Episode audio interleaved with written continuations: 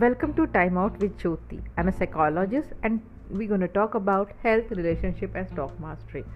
Today, I'm going to talk about feelings, my friend. What if, what if, if feeling could talk?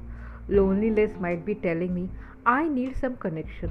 Shame might be telling me, I need self compassion. Resentment might be telling me, I need to forgive.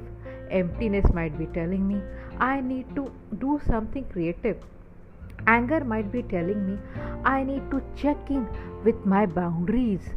Anxiety might be telling me, I need to be brave. Stress might be telling me, I need to take one step at a time. True, my friends, true. Sometimes our feelings are hiding much deeper than we think.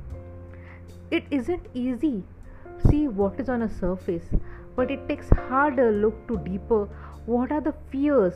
Our fears are blocking us. Our fears are blocking us with hiding away with dealing with them.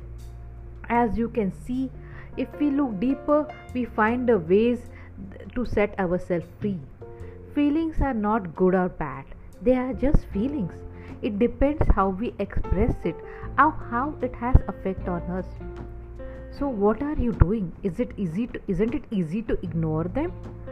Act like they're not there.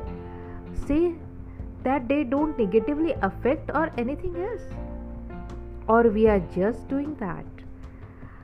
In our fear when we look deeper we engage with self negative talk throughout the life.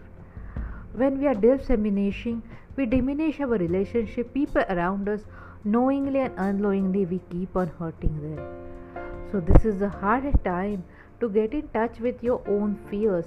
Let it go. Unleash them all. Acknowledge them, honor them. Walking through a path is the process towards the help. Take one step at a time.